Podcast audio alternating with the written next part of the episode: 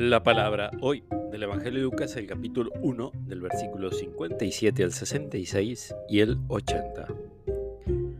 Cuando llegó el tiempo en que Isabel debía ser madre, dio a luz un hijo. Al enterarse sus vecinos y parientes de la gran misericordia con la que Dios la había tratado, se alegraban con ella. A los ocho días se reunieron para circuncidar al niño y querían llamarlo Zacarías como su padre. Pero la madre dijo, no, debe llamarse Juan.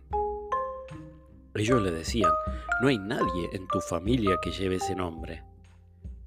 Entonces preguntaron por señas al padre qué nombre quería que le pusieran.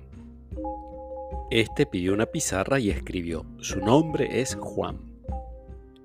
Todos quedaron admirados y en ese mismo momento Zacarías recuperó el habla y comenzó a alabar a Dios.